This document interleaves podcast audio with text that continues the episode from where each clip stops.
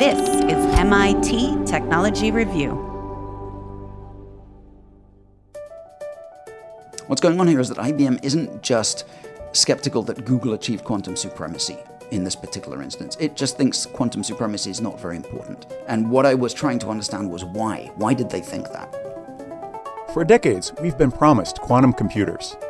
With their almost mythical power, these machines could solve hard problems and unlock new breakthroughs in science. Last fall, Google claimed it had taken a big step toward building the first useful quantum computer. And IBM immediately shot down that claim. So what's really going on? Technology Review's editor-in-chief, Gideon Lichfield, explains why the rivalry between these two tech giants goes even deeper than it appears, and why the dispute over quantum supremacy matters for the rest of us. I'm Wade Roush, and this is Deep Tech.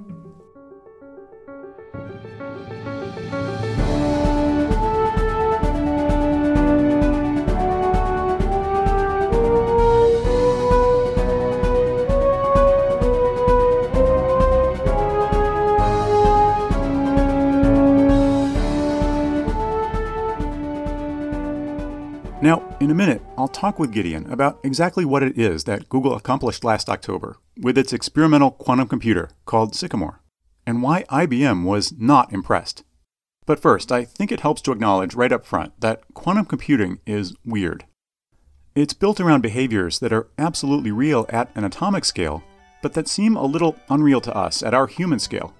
So, to get us ready to talk about this stuff, I want to take you first to downtown Boston, where I got a friend of mine to help with a musical demonstration. Tell me your name and tell me where we are.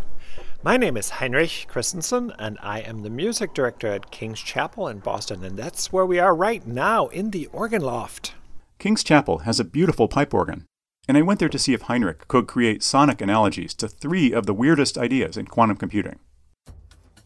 So, you know how a traditional computer operates on bits that are either on or off, representing a 1 or a 0. I asked Heinrich to represent that by just playing two separate notes.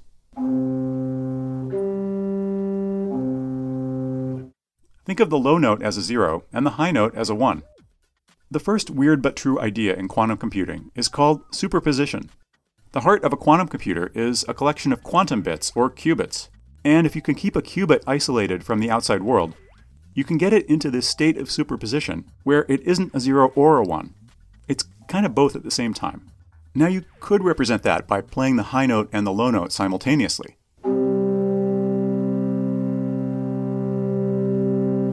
But the math of quantum computing actually says that when a qubit is in a state of superposition, you have to describe it with a kind of smear of probabilities between 0 and 1. All right, so that would sound like this.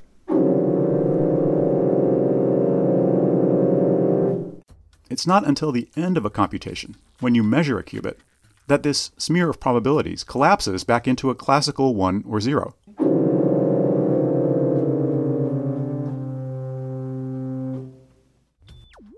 The second weird idea in quantum computing is called entanglement. If two quantum particles, or two qubits, are entangled, their properties or fates are linked up in a way that lets them act in unison. And that's what makes quantum computers exponentially faster at some jobs than classical computers. If you have some number of entangled qubits, call it n, they can represent 2 to the nth states at the same time. So 2 qubits can represent 4 states. 3 qubits can represent 8 states.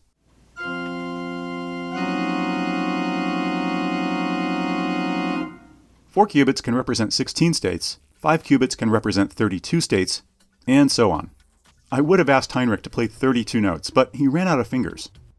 The point is that a quantum computer with just a few dozen qubits could, in theory, do certain computations faster than the world's most powerful classical supercomputers. There's one last phenomenon that makes quantum computing different from classical computing, and it's called interference. It's analogous to waves overlapping in a pond. I asked Heinrich if he could play two notes that were so close together that we could hear the sound waves interfering with each other.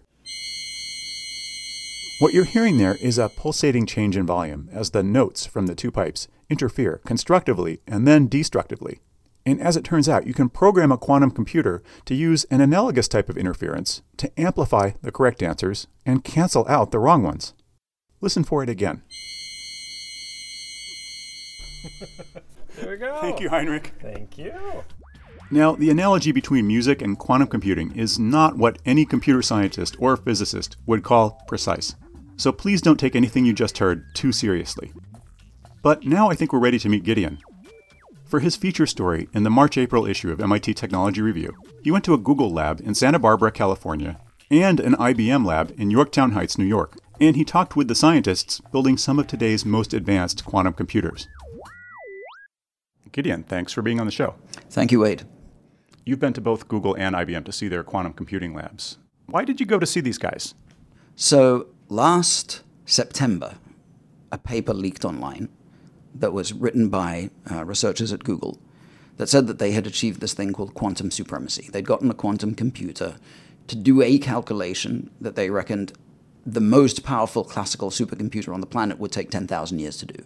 And they had done it with a quantum computer in 3 minutes. So the paper leaked. Google wasn't quite ready to publish it, but a month later they did in fact publish it, and they invited me and a bunch of other journalists down to their lab in Santa Barbara to see the computers and to talk about what this discovery meant. 2 days before we were all due to show up in Santa Barbara, IBM published its own paper in which it said Google had basically got it wrong, and this classical supercomputer wouldn't take 10,000 years to do the calculation. It would take only a couple of days. So we were there to witness this Google milestone, which they're describing as something like the Wright brothers, the first flight of the Wright brothers flyer for quantum computing. And IBM is saying, no, this wasn't the flyer. This was just, this was the Wright brothers testing that their engine started or something like that. So there was this immediate face-off, this battle between the two giants of not so much about who got there first, but whether or not the achievement was really what Google was saying it was. After that, I got very interested in why IBM was so intent on debunking Google's claim. And I talked to them, in fact, around the same time of the Google announcement, and then I went down to visit their lab later. What's going on here is that IBM isn't just skeptical that Google achieved quantum supremacy in this particular instance. It just thinks quantum supremacy is not very important. It thinks that that proof, that moment of demonstrating that you got a quantum computer to do something way, way faster than a classical one is not actually very relevant. And what I was trying to understand was why. Why did they think that? Why was something that to everybody else seems kind of obvious? You got a quantum computer to do something nobody had ever done before. Why isn't that an achievement? IBM really deeply believes that is the wrong thing to be talking about. It's not a significant milestone, and I wanted to understand why. When you go and visit these labs, what did you see? When you walk into these places, can you kind of paint a picture for us of the Google facility or the IBM facility or both?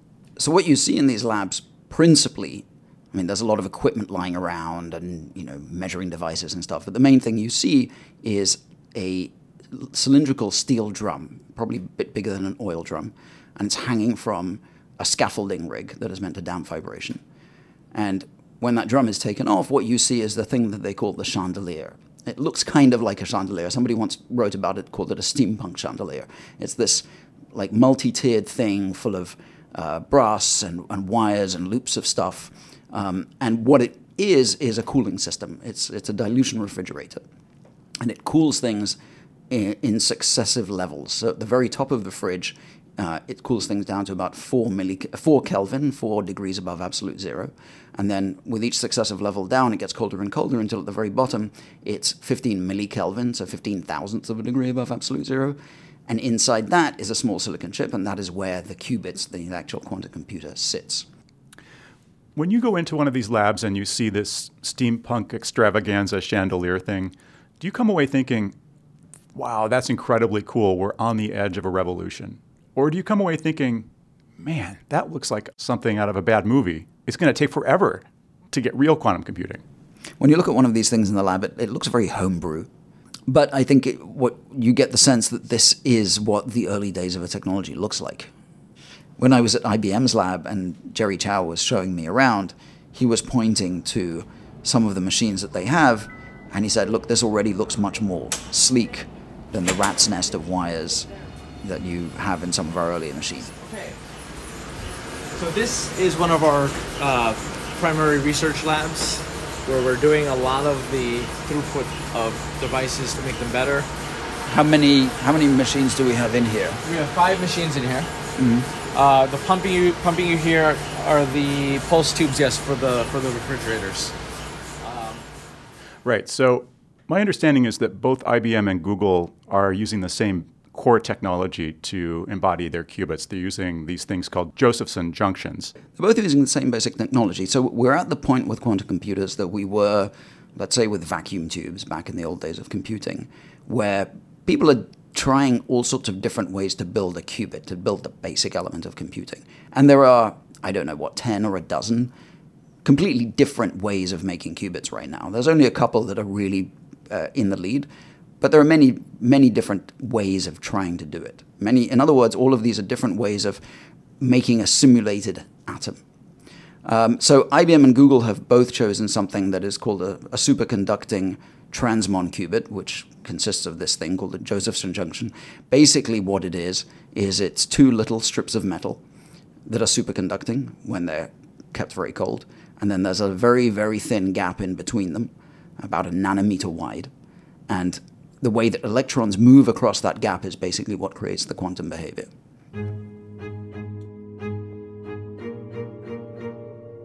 When you were in Santa Barbara, how did the Google folks react to the fact that IBM had basically tried to puncture their balloon a couple days before? What were they saying and feeling about this? IBM coming along and saying, wait, hold up, guys, maybe it wasn't quite as astonishing as you're saying. They were, at least on the surface, unbothered, but it was clear that they were a little bit bothered. So we have this press conference. The Google team is out there talking about what they achieved and why it's important. And then one of the first questions from a journalist is, okay, so what do you think about IBM's claim that you guys didn't really achieve anything all that significant? And I remember that Hartmut Nevin, who is the head of the Google Quantum Lab, said something that basically didn't address the question. He kind of dodged it. And it was clear to me that he just didn't want to go into this detail. Later, I spoke to John Martinez, who is the head of the guy in charge of the hardware for Google's team. And I asked him the same question. What about this IBM paper? Do you think that their claim is significant or not? I'm kind of surprised what they're doing because I think it's clear to most of the people that this is a big advance. So, you know, it's nice that they did it. And, you know, We're opening up our software so that they can code the thing. Sure. We'd like for them to actually test it. Yeah. And if they validate things we've done, hey, you know, that's great. Yeah. He's saying, oh, well, if they're saying they can actually do this calculation in 2.5 days, show us, do it. Exactly. All right. They haven't done it, by the way, right? They haven't. Okay. So we're talking about very complicated machines and very deep math and very hard physics. But at some level, it seems like we're also just talking about language. And I wanted to ask you to explain where this term quantum supremacy even comes from and why has it become so contested? So when John Preskill coined this term quantum supremacy in 2012, it was still a little controversial whether we would ever be able to build a quantum computer that could do something faster than a classical machine, because you sort of don't really know what's going on inside the guts of these things. You can only do all kinds of experiments to try to deduce it from its behavior from the outside. So Preskill was saying, if we can demonstrate in just one specific case that a quantum computer is way, way faster than a classical machine, we'll have proved that it's possible. And that will put at least that debate to rest.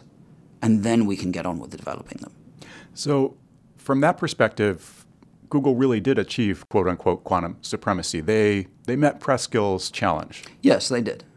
And pretty much everybody in the quantum computing world that you speak to, except the people at IBM, will agree that this meant something, that there was a significant milestone achieved here. So when IBM comes along and says, sure, you may have achieved quantum supremacy, but how practical is that? And we could probably do that on our giant Summit computer anyway. Just give us a couple days. What are they really saying at IBM? IBM's objection to Google's achievement has many levels.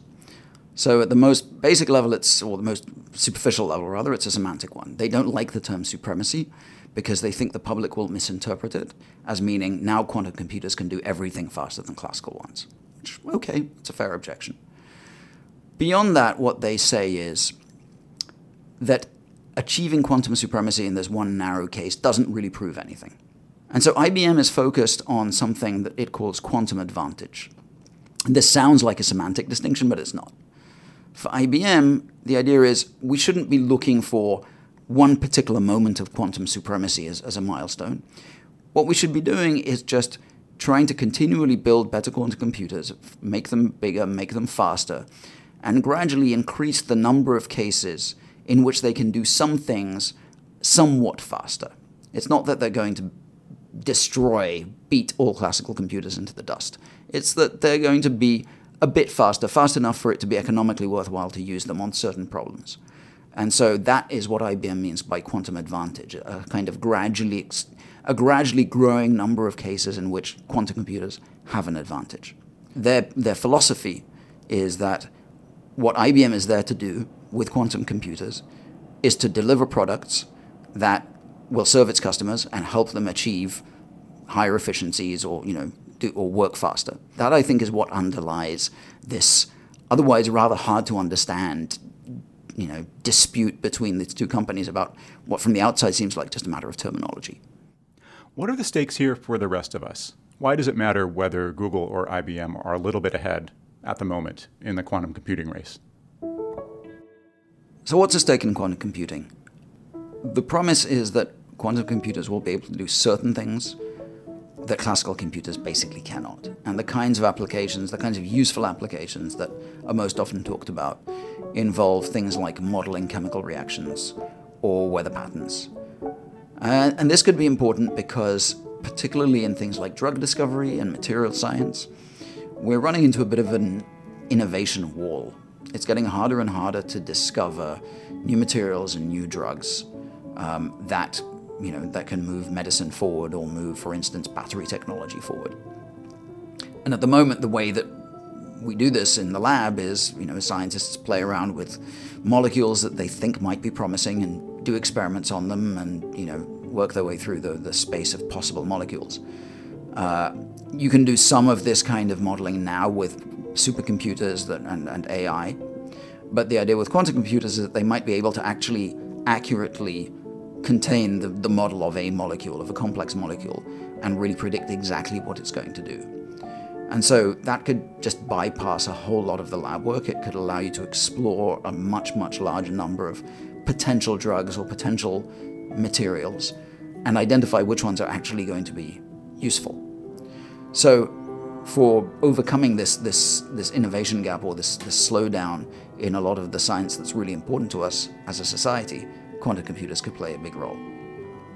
Now, why should we care whether Google or IBM comes out ahead? In some sense, I don't think we should. I mean, ultimately, these are two very big companies. One represents the Silicon Valley culture of innovation and agility. One represents the staid, institutional, steady as she goes.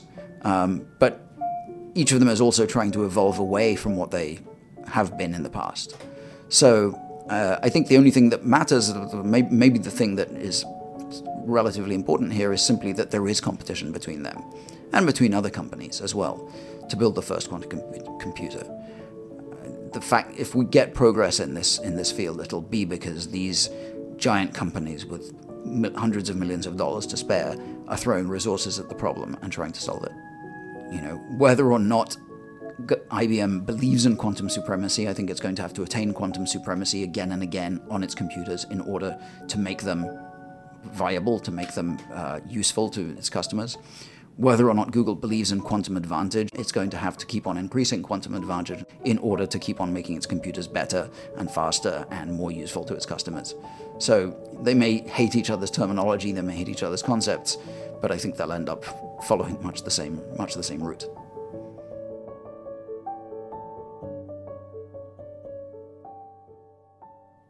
So the March-April issue is the TR10, the 10 Emerging Technologies issue, and quantum supremacy is on the list. So why? Because we thought that it was actually a significant achievement. In other words, to some extent, when I guess we buy Google's narrative. People have been talking about quantum computers for a long time. We've actually featured them in the TR10 list in the past, but this really felt like a milestone, a step that brings them significantly closer. And the TR10 is all about identifying breakthroughs that we think are going to have an important impact in the next 3, 5, maybe 10 years. And this just felt like one of them. If that's your threshold, that there will be a practical impact in the next 3 to 10 years, what you're saying is you feel like we've reached that level. We're at that point now where quantum computing could become something that has a real-world impact within 3 to 10 years. Yes. So with Google's achievement of quantum supremacy, we've entered what people call the noisy intermediate-scale quantum era, the NISQ era. And what this means is we can now build quantum computers that can do probably something useful, that will have a few hundred qubits, but will be noisy, meaning that they'll be susceptible to errors and to stopping working after a few seconds because of those errors. Nobody really knows what those will be useful for, but it's a fair bet that there will be some applications that they can be used for. And so something with a few hundred qubits, which we might be able to see built in the next 3 to 5 years, let's say, could actually have a practical application. So this is really one to keep an eye on. I think it is. Thank you, Gideon. Thank you very much, Wade. That's it for this edition of Deep Tech. This is a podcast we're making exclusively for subscribers of MIT Technology Review to help bring alive some of the people and the ideas you'll find in the pages of our website and our print magazine. But the first 4 episodes of the show cover our annual 10 Breakthrough Technologies issue, so we're making those episodes free for everyone. Deep Tech is edited by Michael Riley, with editorial and production help this week from Jennifer Strong and Jacob Gorski. Our theme is by Title Card Music and Sound in Boston. Special thanks this week to Doreen Adger, John Ackland, Elizabeth Bramson-Boudreau, Linda Cardinal, Heinrich Christensen, Kyle Hemingway, Katie McLean, and Eric Mongen. I'm Wade Roush. Thanks for listening, and we hope to see you back here in 2 weeks for our next episode.